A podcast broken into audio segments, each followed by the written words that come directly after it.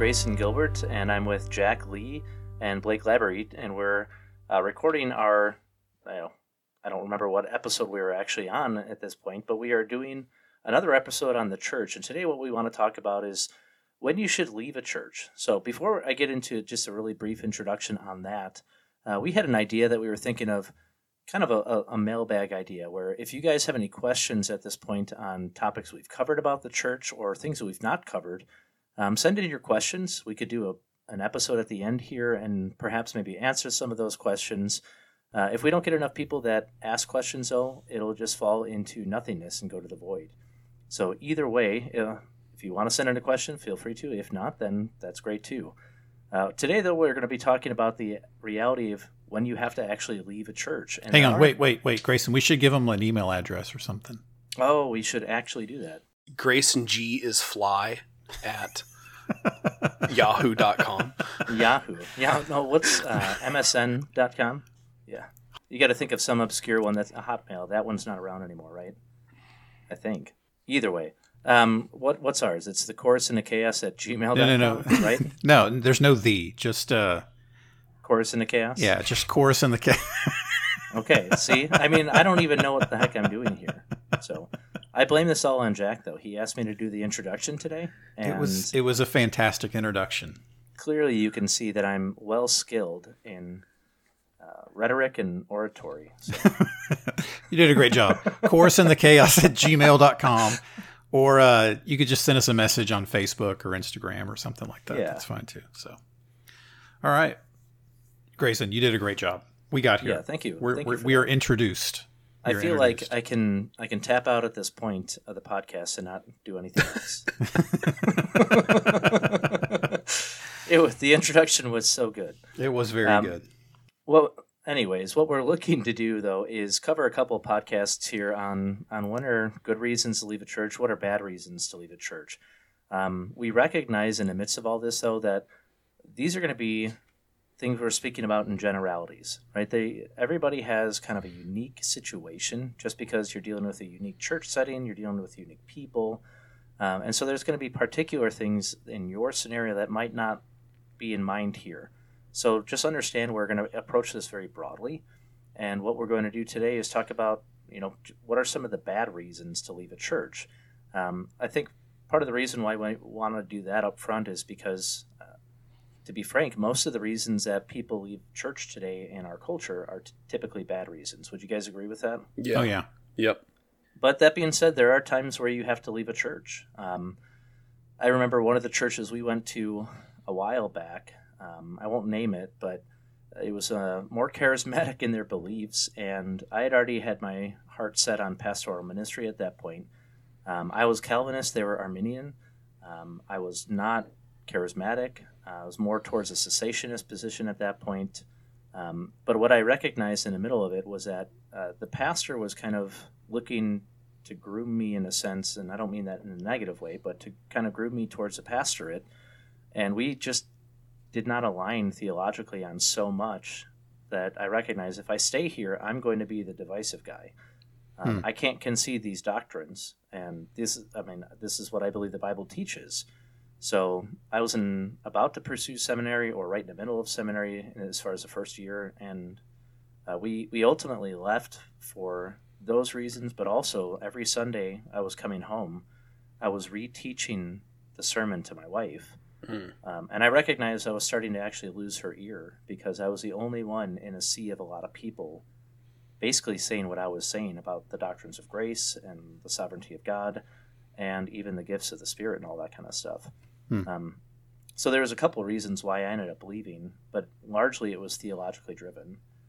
Now I found out some stuff afterwards that when the pastor found out that I was a Calvinist, he actually reached out to my wife and gave her counsel to divorce me and to take our son and leave because he thought wow. that that was the biblical way to approach things or the, the right way because I was going down a dangerous path. So that one was a, a fun wow. one to find out after. Yeah, that's crazy. Yeah. Any you, either of you guys had to leave a church in the past at all?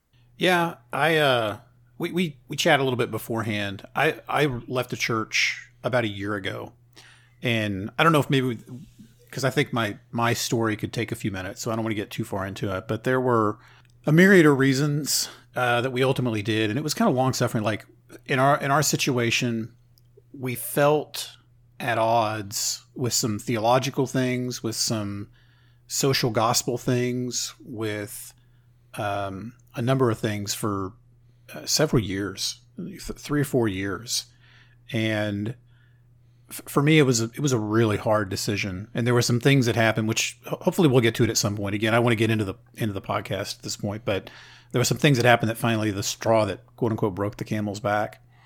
Um, that finally happened, but it, it was good. I mean, it was. I've been at a different church now for a year, and am so much happier. Like it was, it was, it was one of those things like Grace in your your situation where you'd come home and just like have to kind of reteach or reinterpret what was taught. You know, mm. I felt like that was the case even even at our church. Uh, sometimes it was hit and miss. It would be like, here's two sermons that were really good and very Christ centric. The, the gospel was proclaimed, and then there would be three that would be that would feel more like self help um, applications. It would be like they name a verse, but then talk, but you know, he would talk about whatever was kind of on his mind. And it was hard because the two sermons that would be like really good were very, very good.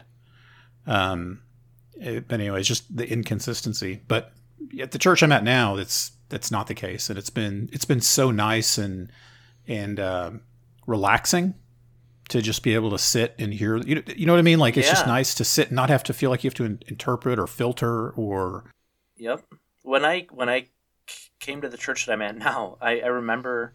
I mean, the first sermon was like a, a cool drink of water after being in the desert.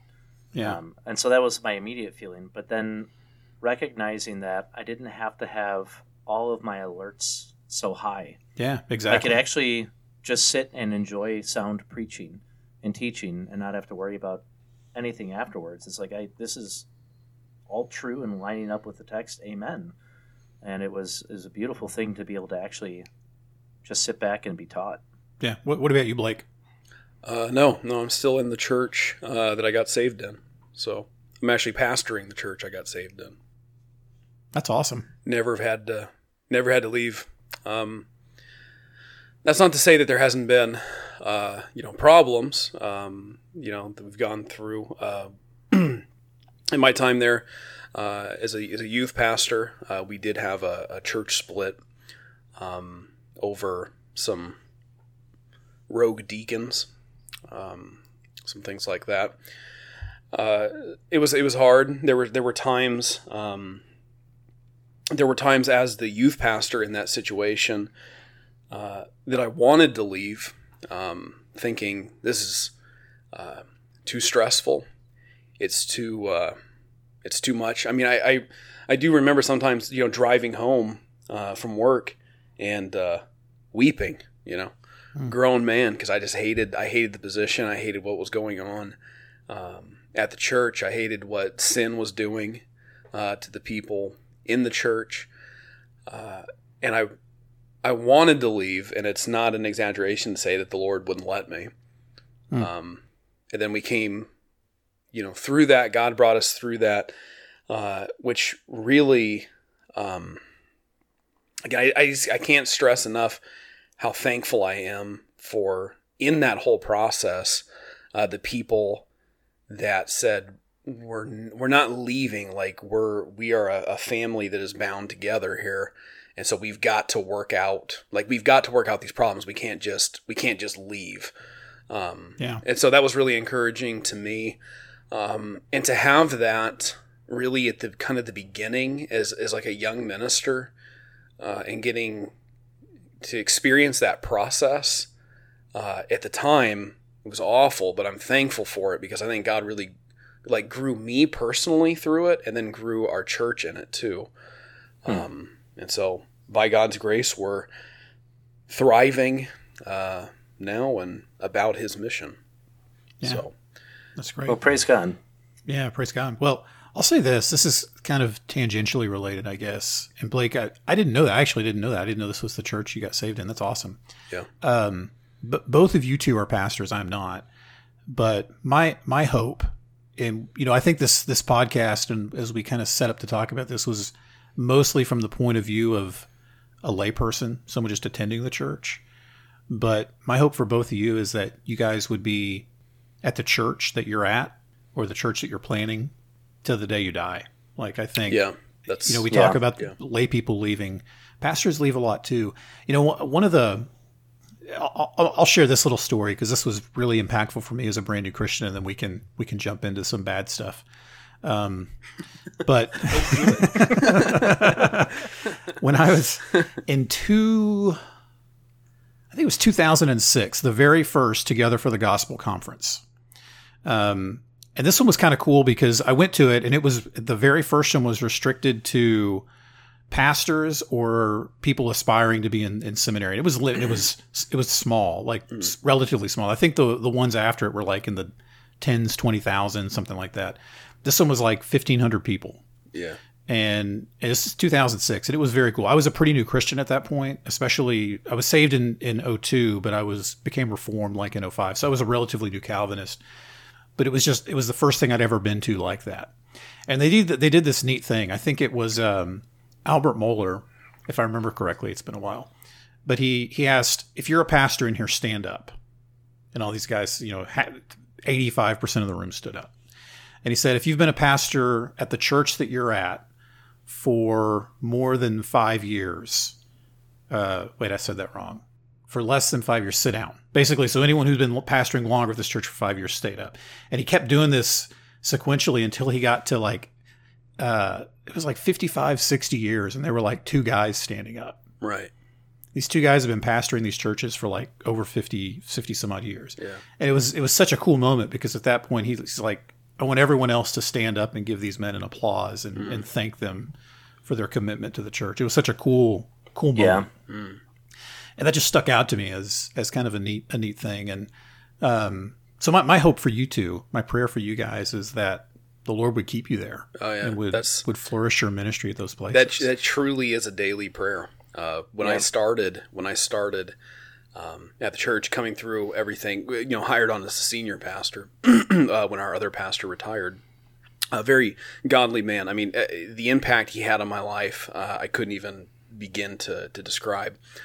Um, but that was, you know, from the outset. Um, you know, my prayer was, and I've told the church, it's like I want to, I want to minister to some of you. I want to bury you. I want to see your kids grow up. I want to minister to your kids. I want to do the weddings for your kids. I, I want to die here, um, if that's if that's God's you know direction. So we're mm-hmm. looking to you know actually build. Uh, build here, you know, and and invest here, and we're not looking for uh, you know the five year escape you know you hear a lot about of you know you've kind of yeah. you've preached your good sermons and you've uh, done you know you've done all your hat tricks and then five years is time for you to move on you know yeah. uh, that you hear that you hear i mean you hear it quite often um, but i do have a quick story now now that you told that t4g story i have to tell this story so i okay. went to the i went to the fourth t4g what year was that uh, that was um maybe yeah, maybe. They did every two years, right? So eight, six, yeah. eight, 10, 12, yeah. Uh, something like that. So, no, no, no. It had to have been after that, I think. It was after that.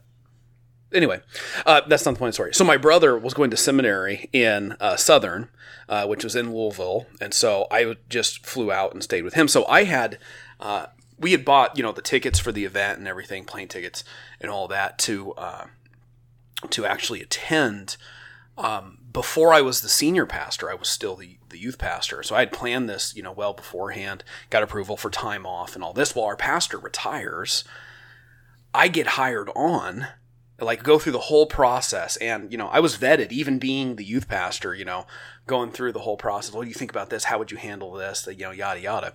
So I got hired on Sunday, officially. T4G was Monday.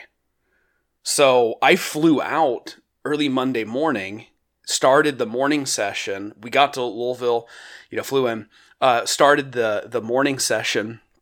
So they did that same kind of thing uh, where they had prizes. You know, basically, I didn't even know they were going to do this. And so Mark Dever has everybody stand up and does like the oldest pastor thing, right? You know, and again, yeah. it was it was crazy.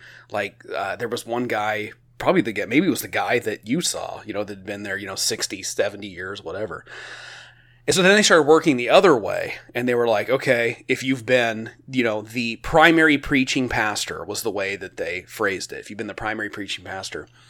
And so it literally comes down to me and this other guy. They were like, anybody less than a month, you know, like you've been a, you know, the primary preaching pastor less than a month. So like, I'm still standing, and like, there's a couple other guys, and then they're like, Mark Dever's kind of scratching his head. He's like, okay, down to a week. And me and this other guy are still standing, and there's thousands of people there.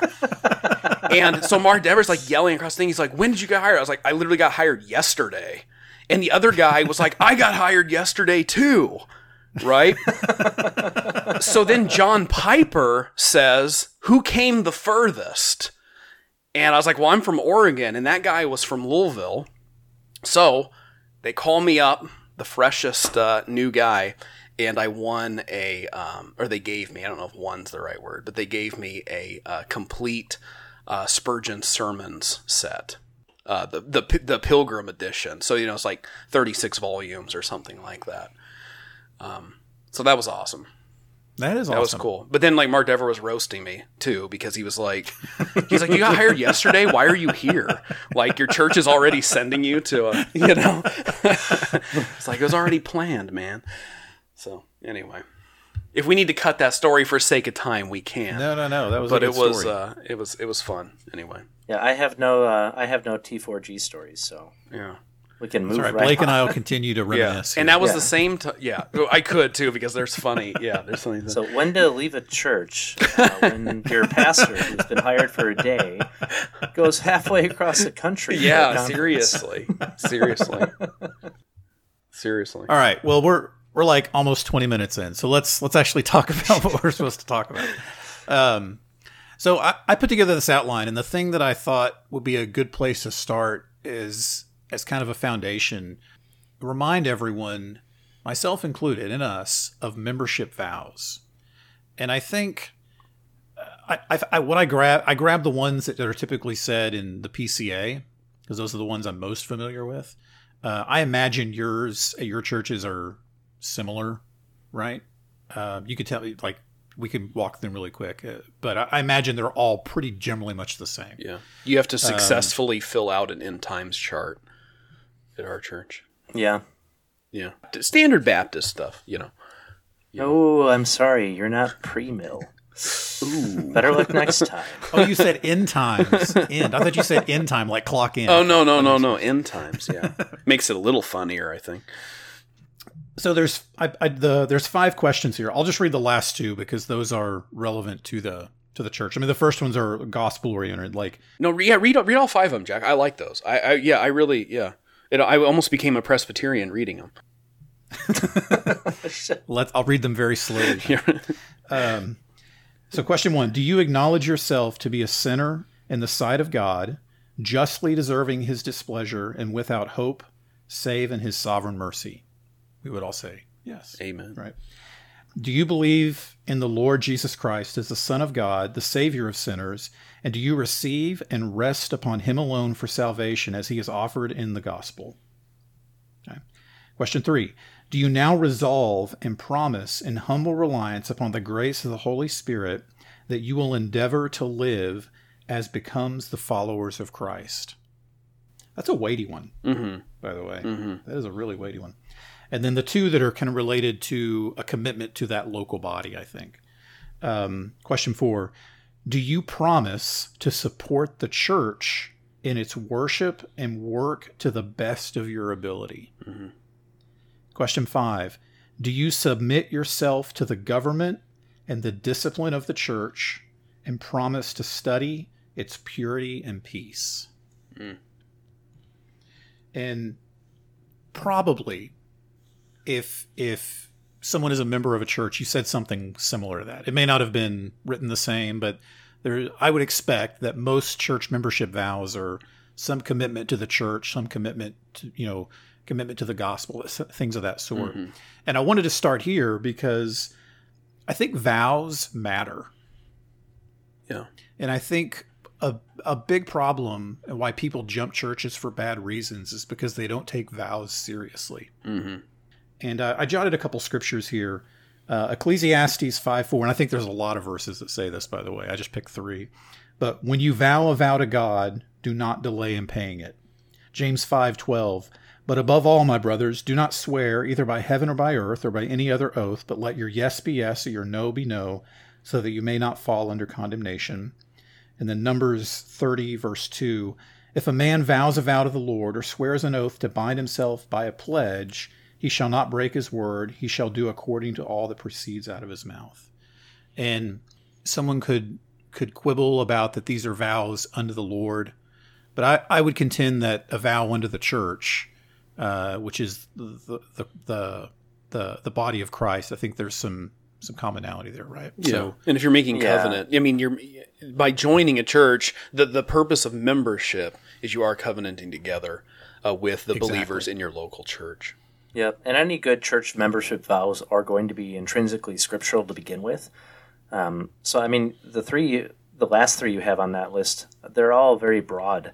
So you can think of things like giving, raising your family in the fear and admonition of the Lord, family worship, practicing serving the church, all those different areas of life that fall under the jurisdiction and reign of Jesus Christ in his church body, that's what's in focus there. And mm-hmm. submission to Christ as Lord, right?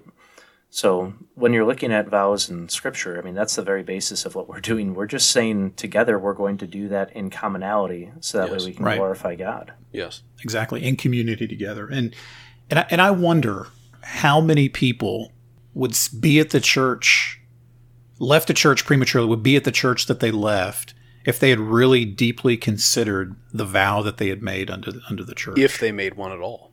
If they made one, yeah, yeah. that's a good point too. It's a good point.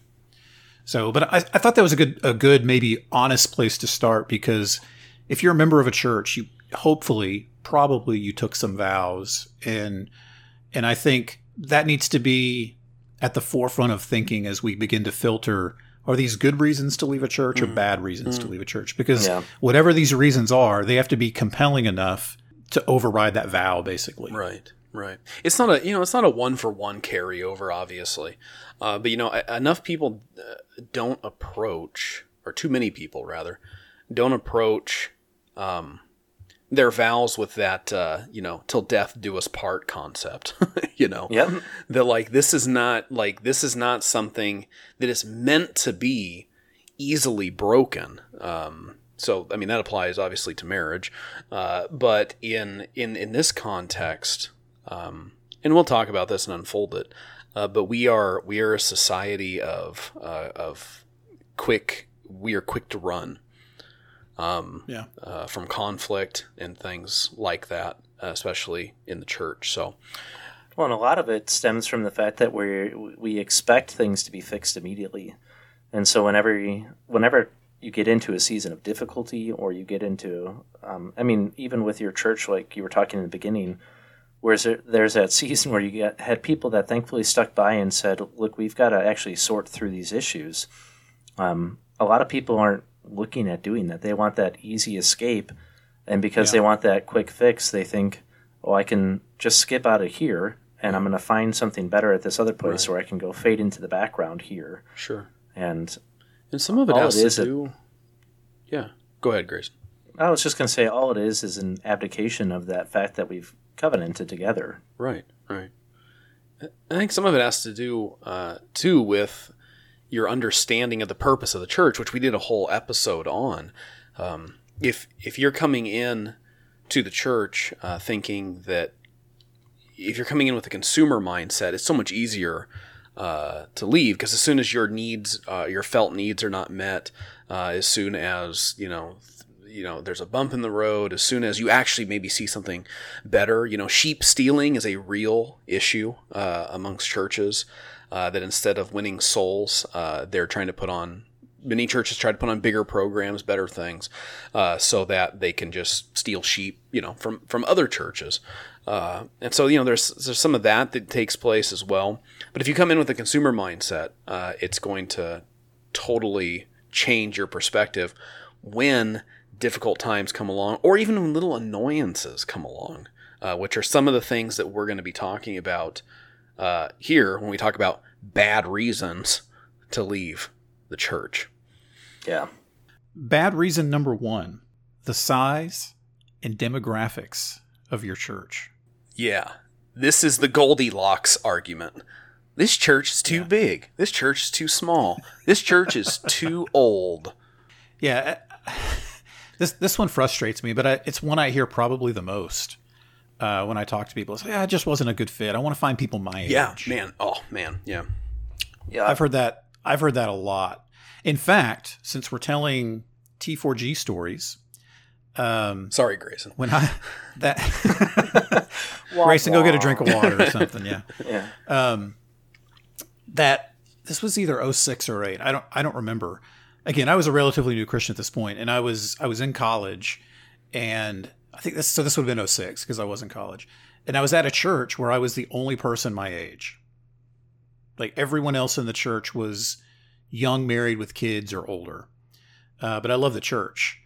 Uh, but I felt conflicted there because I felt like I needed some quote unquote community. And I went up to, um, I'm not going to say his name. I went up to one of the men at the front of T4G and was just like, hey, could I get some guides here? What are your thoughts? And he told me I should leave the church, which really surprised me now that I look back and think about it. Hmm. He's like, "Yeah, you need to find community." It was there was like a line of people walking up, and I was like, "Huh." not, not even listening. no, yes, yeah. yes, no, no. We got Next. lunch to eat. Yeah, yeah. Here's a guy that's a, probably a pastor, and he's just like his first. Oh, if I said his name, you would know who he was. yeah. Well, that, it, my it, my beef is like he's a pastor, right? Was he a pastor? Yes. Yes. His first answer should have been, "Have you talked to your pastor?" It's like how simple would that advice be? Subscribe to the Chorus in the Chaos monthly payership to find out who the pastor was. Yeah. Hidden content. right. This is premium content. premium content. Yeah, that's what I was. That's the word I was looking for. premium content. Yeah. Yeah.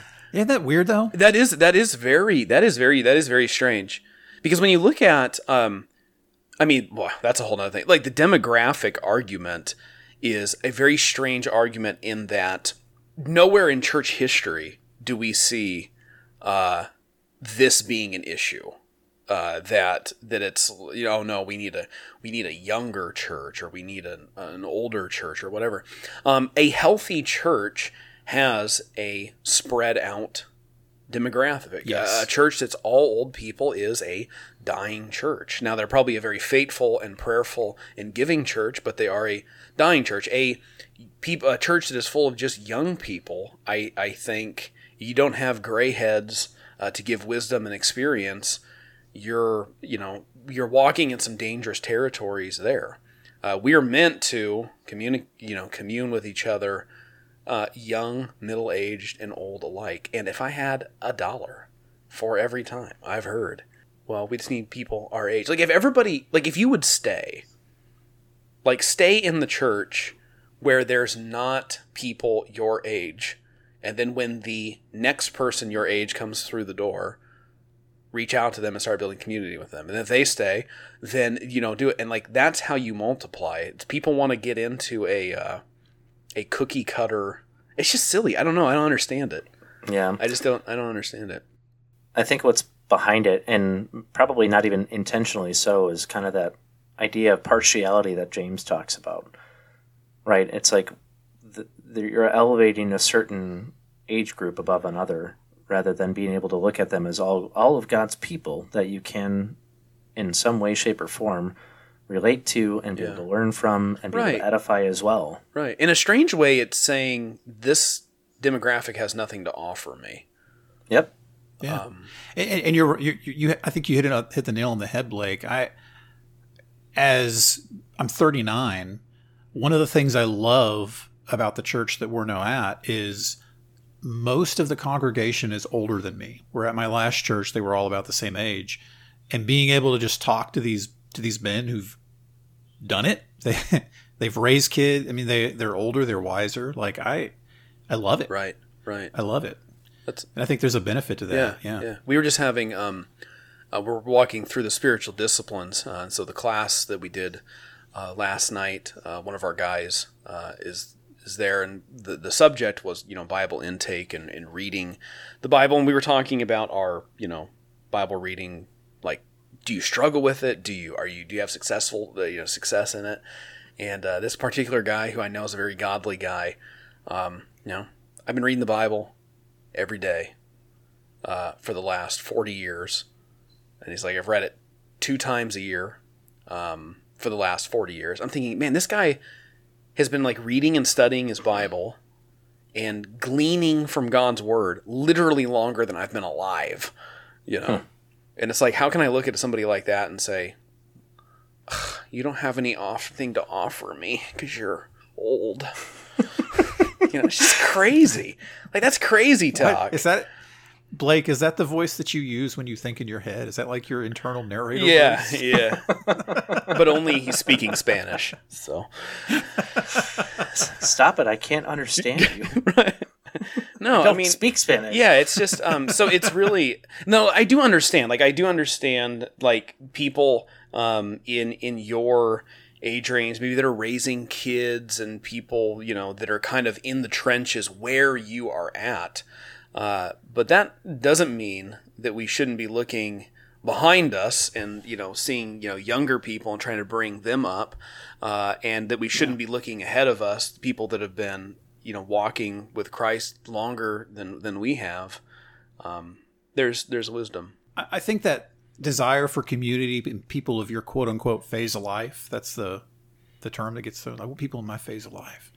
Um, I think. I mean, I understand it, yeah. and I'm not saying it's inherently evil, yeah. right? I'm just saying it's short sighted because I think there's so much we can glean from other people, and maybe it's a pref like that can be a preference, right. but it should not be a reason. Right, right. And I would hazard to say that more important than the people that are in your season of life are the people that are just ahead of you breaking trail that can yep. that can tell that can tell you they can be like hey don't go this way you know go this way instead right? Or here's what the word teaches there are bears that way and you are not going to want to go that way. Yeah. The other wild harebrained idea that I have. I mean, this this is just a, a throw out, but uh, if you don't have people your age in the church, go out and evangelize people that are your age and see if the Lord is pleased to give people faith that you can now bring into your church. No, that can't that can't be it. No. Grayson, that is too hard. If you would have went to T4G, you would know that you just need to leave the church.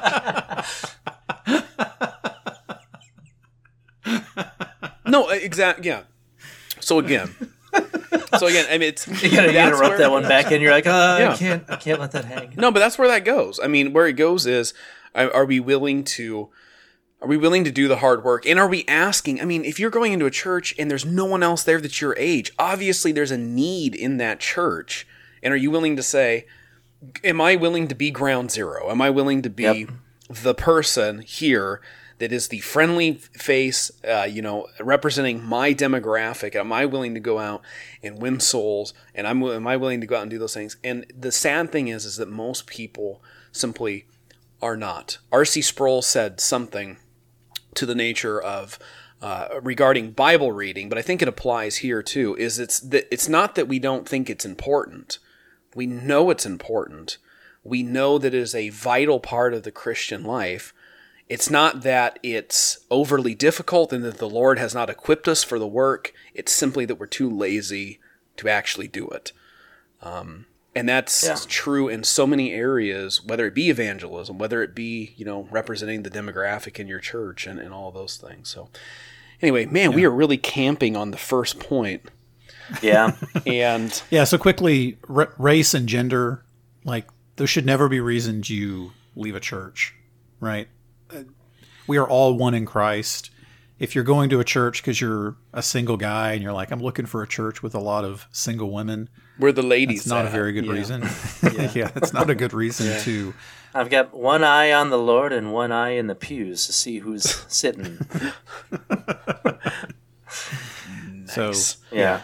Um, Di- diversity is good in terms yeah, of demographics, right? Like, right, but it's not the end all. It's not no. the it's not the well, final.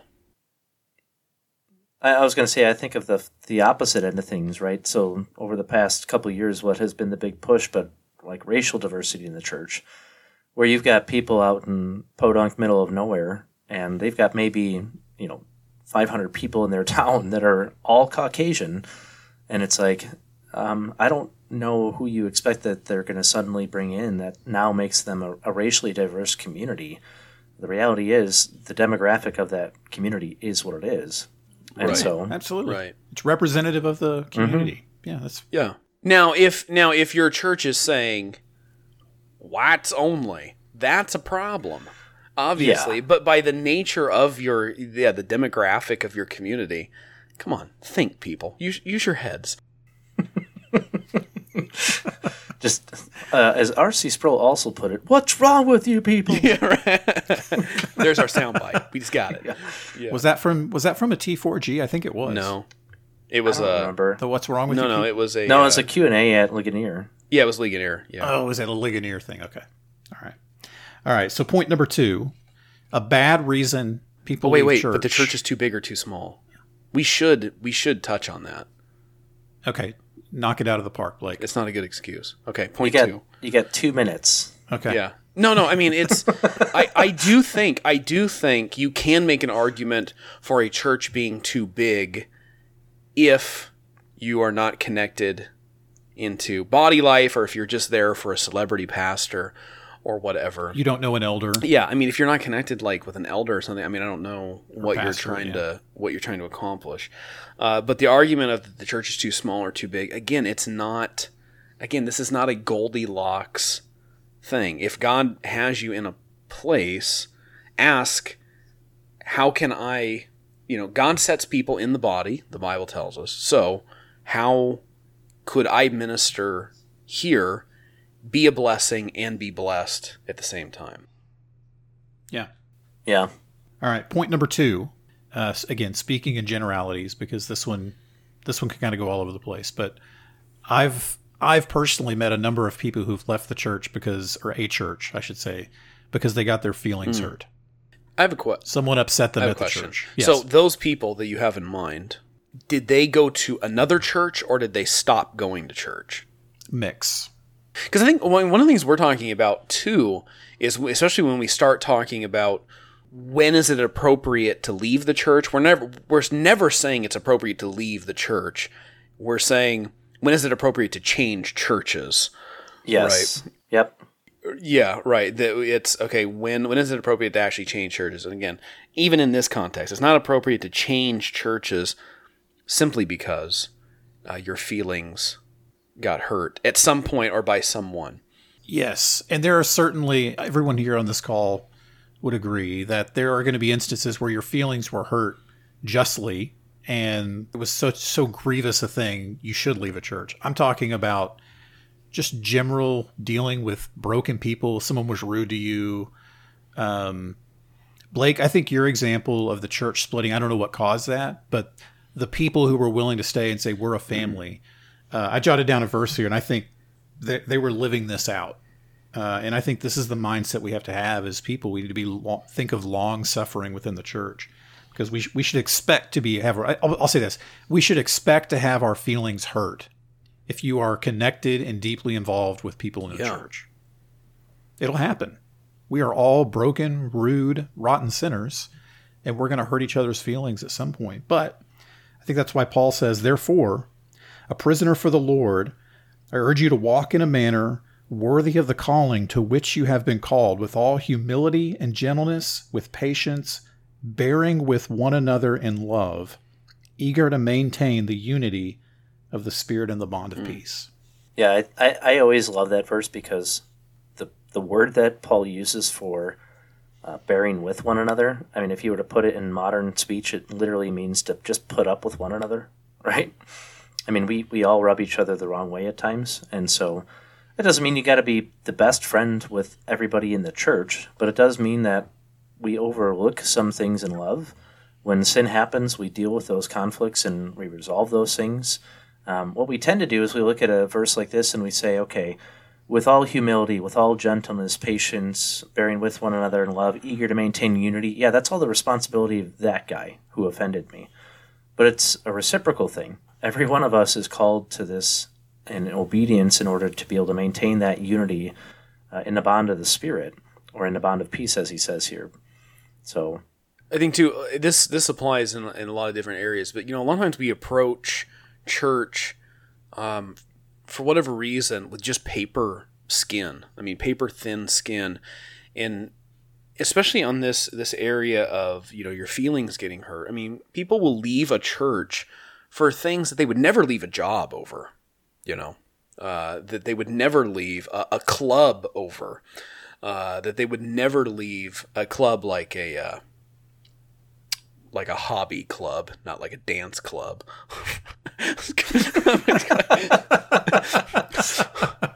I think you were the only person thinking. Are they, play, they playing the song again? I'm out of here.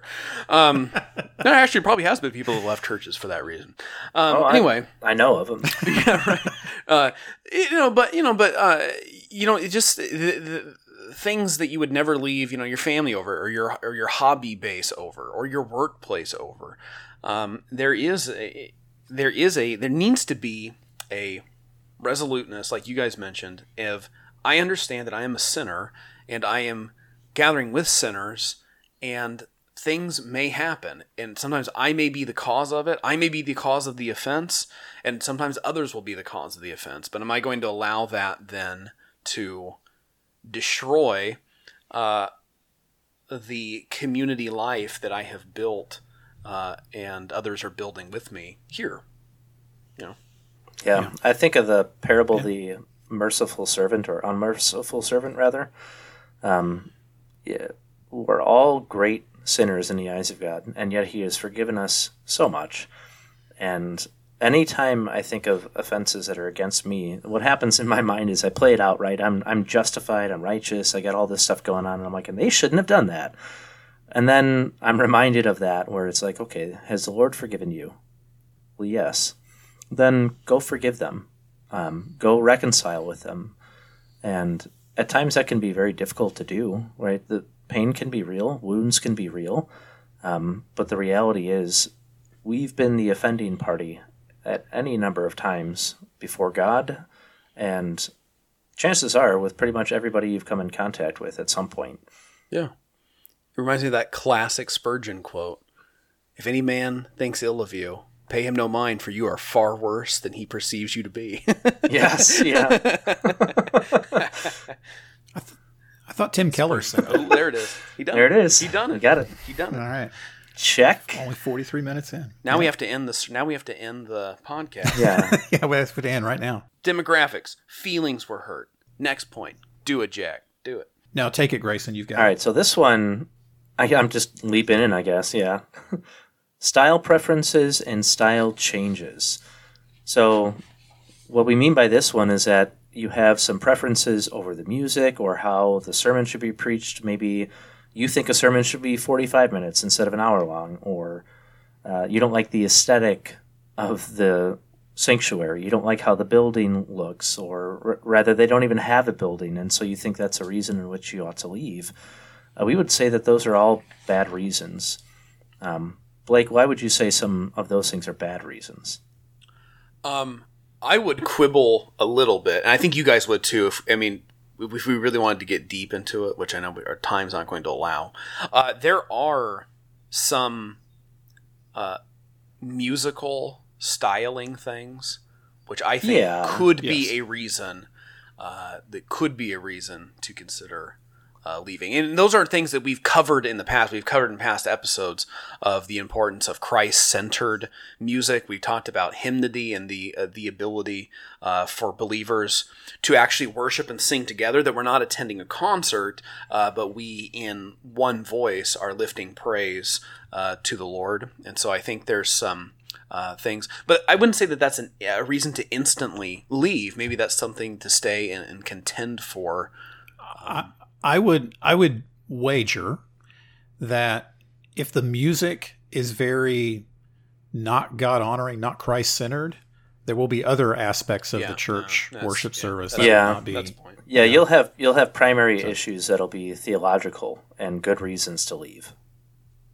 Yeah, fair enough. Fair enough. Um, so yeah, I mean, some of these things, I mean, again, are, are silly. I mean, it's the church is dated. You know, it's kind of an old, not like the good kind of dated, not like the cool like 1890s churches uh, with ornate carved pews and things like that, but like our sanctuary hasn't been updated since the mid 80s dated. You know, everything's teal and off pink. You know, I can tell you, there's been a great number of times where people have walked into the church and they're like, I now suddenly love Jesus because of the aesthetic of the lobby. There's something about this former grocery store that is driving my heart wild right now. Yeah, so none of that's to diminish any of the work that people do to contribute towards those ministries. If you, if, if you have a beautification type of thing that you do, uh, we're not knocking against that. Um, all we're saying is that you know there are churches that have limited resources. That's just a reality. And so sometimes you're going to be dealing with paint from the 80s or the 90s. And, and thank God for people that have an eye for those things too. Oh, yeah. Because I don't. I don't. I am. My I'm wife Gus- does. You're right. And I'm right. totally inept. Yeah. I am Gaston. I use all. I use antlers in all of my decorating. So. all right, Jack, you got the next one then. Uh, this is one I hear a lot too. I've heard a lot. And this one can be legitimate at times. But yeah, I will. I'll make. I'll yeah. This is a sticky one, so I'll say that up front, but I'm going to qualify it. That quote unquote, I'm leaving this church because I'm not being fed. And I, again, I will wager, not every case, certainly that is the case at times, that it's a legitimate, the, the, you know, it's a legitimate cause. But I will wager that a large percentage of the time that people say this, it's because that congregant or that person is actually not listening. They've checked out. They're not being fed because they're not eating. I think that's more the case than not. I think if you were to look at it in the broader church culture, I would probably agree with you in the sense of you look at evangelicalism as a whole, right? So I look at it in kind of a negative light, to be truthful, where I see that the evangelical church in the USA is kind of in big trouble in many ways, theologically, devotionally, in terms of their relationship with the Lord, relationally with one another. And so I'd look at something like that and, and say, on the broad scale, um, I'm inclined to agree that it can be an excuse people use more often than is necessarily warranted. But there have been plenty of people I've met. I mean, literally, I was one of those guys in one sense too, where it's like the the theology being given from the pulpit, um, the preaching, all of that was very very shallow. And there are so many churches that are an inch deep and a mile wide, as they say. Mm-hmm. Yeah. So I'm I'm torn on this one. I mean, I think people can use it as an excuse for sure. And that that's the main reason I put it in there. I mean, I've said in the in the beginning that I was in a church where it'd be two good, three bad, and I would feel like I wasn't fed in the three. But I put this in here because I think people can use it as an excuse. And I said, if you're doing that, just evaluate yourself and and really look deeply into, into yourself and ask are you are the sermons really not christ centric are they really not expository or is it just not your preference right? I'm not being fed because i'm not this isn't my the way i would do it or the way i or doesn't my favorite celebrity pastor preaches a lot better. You need well it could ask, also be a you know. Go ahead blake. Yeah you need to ask what am i hungering for uh, when you say you're not being fed? Yes. Um, because a lot of folks come in with a lot of um, baggage, uh, cultural baggage, uh, even in, in American Christian culture, you know, things like that, where you're expecting something, perhaps, uh, that's not biblical. I mean, I've, I've heard yeah. people say, you know, I'm not being fed because they don't get the goosebumps, you know, every. I mean, I think that's one of the major problems with the charismatic movement is you I mean, it is a in a lot of places it is a feast of candy. Like it has to be sweeter and sweeter. It has to be bigger, and you start outrunning yourself and doing crazy things that move away from the gospel um, because the gospel is not enough. You need these these extra things. And so when I hear somebody say, "Well, you know, I'm not being fed," or this, you know, or, or maybe that, um, you know, it doesn't seem relevant. I, have had, um, you know, just transparency. Maybe I shouldn't say this. Oh, I'll say I've, I've had a couple people uh, that have that have left our church, um, and one of their big complaints was uh, expository preaching. that because, because we were, were doing, doing, it. it. You know, we don't want we don't want yeah. that. We want you know, um, we want topical. Like we want a topical thing because there's this there's this thought that if it's not topical, then it doesn't apply. You know that you know I need I need ten ways to improve my marriage. I need you know uh, five ways to, to raise my kids. I need, you know, like I need these kinds of things, not understanding that the normal preaching of God's word and the study of God's word, God's word and the intake of God's word does speak to those things. You know? mm-hmm. um, yeah. And so, you know, I mean, there's, you have to ask, what am I hungering for? And like, what are my expectations when you're saying I'm not being fed? You know, yeah. again, there is a legitimate, there, there can be a legitimate thing. I would say probably in a lot of cases, it's not so. Yeah. Well, in in the cases you speak to, Blake, you can only go as deep in your application of the word as your knowledge of the word actually is. Good point. All right, Blake, get us the the next one. Not only am I not being fed because people are coming to the potluck and not bringing food, but I've got no place to serve, Jack. I've got a servant's heart. I can't just sit and listen. I gotta, I gotta serve, and I've got no place to do that. Hmm. That's a sounds like a big should problem. I change churches? No. You know what you should do, Mister Lavery. Mister Lavery. I can't do this. this weird little role thing. I can't do it. Um, um, you have to roll a die. You have to roll a dice uh, for damage now. You couldn't. You broke character. Yes, yes. Um, no, I I think to me, to me this one's pretty lame. There is always almost always somewhere you can serve. Probably it's just not the thing that you want to do. that is yeah, that's a hundred. Yeah. I'm, I'm just glad that the that the layman said it, and you didn't force one of us pastors to say it. Yeah, no, that's so true.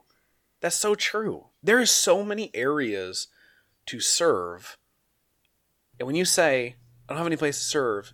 That's that is wild. Like that is I tell you, show me a church that has no needs because every single position of service that you could possibly fathom is full. And I will show you a church that I need to like that I need to sit under. I mean, it's just that that's that's crazy talk. It's it's crazy talk. Yeah. And you're right. It probably a lot of it has to do with it's not the specific thing that I want to do. But is there a need there? Ask if there's a, a, true need and if you would fill the need. Sometimes uh, that looks like knocking on doors. Sometimes that looks like greeting at uh, in, in, the foyer. Sometimes that looks like uh, you know waving around a toilet brush at the church. Yep. Um, sometimes that looks yep. like you know stepping in and helping uh, with, with kids ministries. Uh, working on church vehicles, maintenance, yard maintenance, building maintenance, uh, visitation, visiting shut ins, um, I mean, on and on and on the list goes. There's so many things. Uh, Pastor Lavery, my gifting is in worship. Yeah. Grab a toilet brush and we'll see if you get there. yeah. when we first came to the church, I, I met with the pastor and his wife. He's my pastor um, now still, but I remember him asking just where do you think you guys would serve if you want if you could serve and i was like oh i would love to teach you know, here I am, maybe like two weeks into coming. He's just like, oh, okay. Okay, well, um, that's not going to happen for a while, but okay. yeah, I mean that was yeah, right, that was right, right. all in that. Oh, okay. yeah, um, it, but it was just like, why don't you just come to the church and and sit under the teaching for a bit and get involved in the community groups and start seeing where you can serve. And I mean, I I've been singing literally since the time I could stand, so right. I went and and you have a um, beautiful voice, by the way, Grayson. Oh, thank you, brother. Yeah, you really do. It's a it's a it's a point of envy. Okay, I don't know how to handle that. It's an awkward compliment. So. I wish I had Grayson's voice. No, no, because uh, I know you've posted stuff before uh, with like you and your wife singing and stuff, and it's it's great. It's very it's very encouraging and uplifting. Thank you. You guys are very gifted.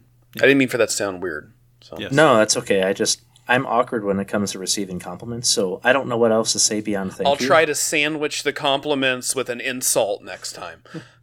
You've got a great singing voice, but your nose is huge. and so I, I, jotted down. I don't know if one of I've got it pulled up unless one of you guys want to read it. It's kind of a long text, but I thought the entire thing was relevant in 1 Corinthians 12, 12 and following. And it, it, the theme being there's many parts to the body of Christ in the local community. You know, there's hands, there's feet, there's eyes. We're all we're all gifted differently, right? Right. In a healthy body is made of several functioning parts. I I used to use this illustration with uh, when I worked with teenagers a lot. Like if you go jogging and you find uh, another jogger and they run past you and wave and you wave at them and you know that's normal right? Like that's a normal functioning body that you have interacted with. But if you're walking down a jogging trail and you find a pile of hands um, something has gone terribly awry right? Like that is not like that's not how that's supposed to be. Um, same thing with the church is we're gifted differently. We have different uh, you know things that the Lord lays on our hearts and all that, and we're supposed to function as one body. And it's not that the eye is more valuable than the hand, or that the hand is supposed to do the work of the foot. Uh, each individual in the church has their place, uh, and we need to, as congregants, we need to embrace that. Right? They're all valuable. We tend to. what does Paul say here? I think he addresses this in is it 22 and 23? On the contrary, the parts of the body that seem to be weaker are indispensable. And on the those parts of the body that we think less honorable, we bestow the greater greater honor, and our unpresentable parts are treated with greater modesty. Um, we we think that every we think, and I think part of this is consumerism, celebrity, pastorish stuff. We tend to look that the only people who can do Christian stuff in the church are pastors or you know or deacons or some type of office. But in reality, we are all right. a body. Just because they're leading, just because you're an elder or deacon, you're leading, you are equally right. part of the body. If you're not that, and you have a role, there's things you can do and ways you can serve. And you may not be the mouth, you might be an armpit, but you but you don't get to be the gallbladder. So, you know, or any other vestigial organ. Is vestigial the right? Vestigial, yeah. Although that is an evolutionary term, so Ooh. congratulations on outing yourself. Blake. Congratulations, you just played yourself. I know. I'm hoping the comments will blow up of oh, actually the gallbladder. Um, but yeah, we we it doesn't matter what part of the body of Christ you are. Be thankful you're part of the body and serve there joyfully. Uh, this is a good one. This is a good one. I mean, it's a good it's a good bad one. It's a good example of a bad reason to change churches. Uh, it's got a bad children's program. First off, I want to be able to I want to drop my kids off in another room. I want to have my own worship experience and then check them out at the end of all that and go home. So if I can't do that at a church, I'm boogieing out. I think we're probably offending some people right now, but I, I don't think that's right. I think kids should be in worship and as much as they can, right? It's good for them to see their parents worship. I think we talked about. So by worship, you mean full service, or do you mean singing? Full service. Okay, so we we don't at our church actually. One of the simple reasons is that uh, we do want parents to be able to attend themselves to the service. It's I mean it's an hour long sermon, and um, yeah. think of single mom or new believer coming in they have nothing in terms of parenting that they've been taught, and so if they're running literally in and out of the room the whole time, they never get a chance to actually hear the sermon. An unbeliever comes in. I see where you're coming from, Grayson. In our in our church, we have a quick children's sermon, and then the young kids can either go back with their parents or go to like a Sunday school. Okay, it's optional.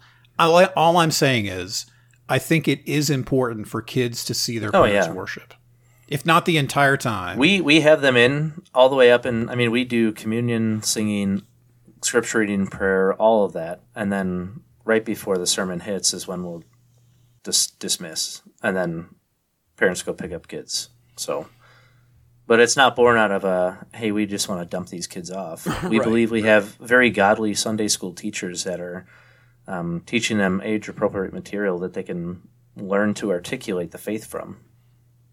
So it's it's not like we're gonna go color pictures of Noah's Ark where sunshine and rainbows. It's I mean if they color pictures, that's part maybe part of it for the younger groups, but it's all with a specific lesson on a text that they're teaching through. Right. Yeah, I th- I, th- I think the main point here though is not to get hung up on that because do I get it because we did. It's important as it is. so moving on which quickly. we did. Is is to is that and I and I've known people who've done this. Uh, we, are looking for a church. Really is a good Yeah. youth program. Yeah. That that is the driving factor by which you seek out a church or leave a church. And how are you for defining a good youth program? I mean, that's that's the other thing is. So like, I'm not in any way, you know, bagging on you know church ministry uh, toward youth or youth pastors, uh, anything like that. Some a, a- a change that we made as a church several years ago was a heavier focus on integrated family worship, uh, encouraging. Uh, in that single mom situation, new believer situation, I mean, if you can come alongside them and help, we provide, you know, coloring pages and things for the kids, for the little kids in the service, um, all those sorts of things. We want, um, we want men to be able to take the sermon that may not be able that may not be totally age appropriate be able to take that chew on it themselves and then teach that to their children and make it applicable for them uh, and so I mean, there's there's lots of goals in mind uh, that that we have. We do have a nursery where if a little baby needs to, you know, go down and, and sleep or be fed or something like that, you know, we um, we go that route. But um, but that's a switch, and I, I think maybe the reason that we did that, and maybe why I'm more cagey on it, is because we did shift from a well, kids are loud in the service. We can't have loud kids in the service, so we need to, you know, stick them off, you know, over here or, or whatever, and do the, you know, coloring pictures of Noah's Ark thing and all that. So maybe that's because where kind of where I'm coming from, and because I've had a change on that. Maybe that's why I'm more cagey on it. I don't know. I think we're probably all more aligned here, Yeah. more or less, than uh, generally. I, I think we probably are. I think we all recognize the significance and the importance of having kids in worship, but there is there could be benefit to having a place for the young ones to go like that. I, and I don't think that's the point here. I think the main thing is that people leave churches because there's not a youth program. They want they want a, a party. Like every every Wednesday night, there needs to be something for my kid to go to where he has a bunch of fun. So well, and the doesn't basis of it is you're literally putting your own spiritual well-being in the hands of your children. right? You are letting them make the decision there. yeah wow that's a really good yeah yeah that's a good uh that's a good point yeah right right like you're you're the parent Yeah. don't do it. why are you yeah why are you letting the the, the kid decide yeah Yeah, you- youth programs can be useful. I, I think I said on a, on an earlier podcast, I am pro Yes. youth pastor, Yes. youth leader. Like I like, I, I think there's a place for that. I think it's good, but those should be supplemental. Like maybe a preference. That's another preference thing. If your church doesn't have a great youth program, don't leave. Yeah, that might be that might be where you can now step up in service and Right, right. begin a youth program Yes. for the kids. right Get some adult coloring books. yeah right yeah. Well, there was one I saw that was a title that was like "Draw near to God."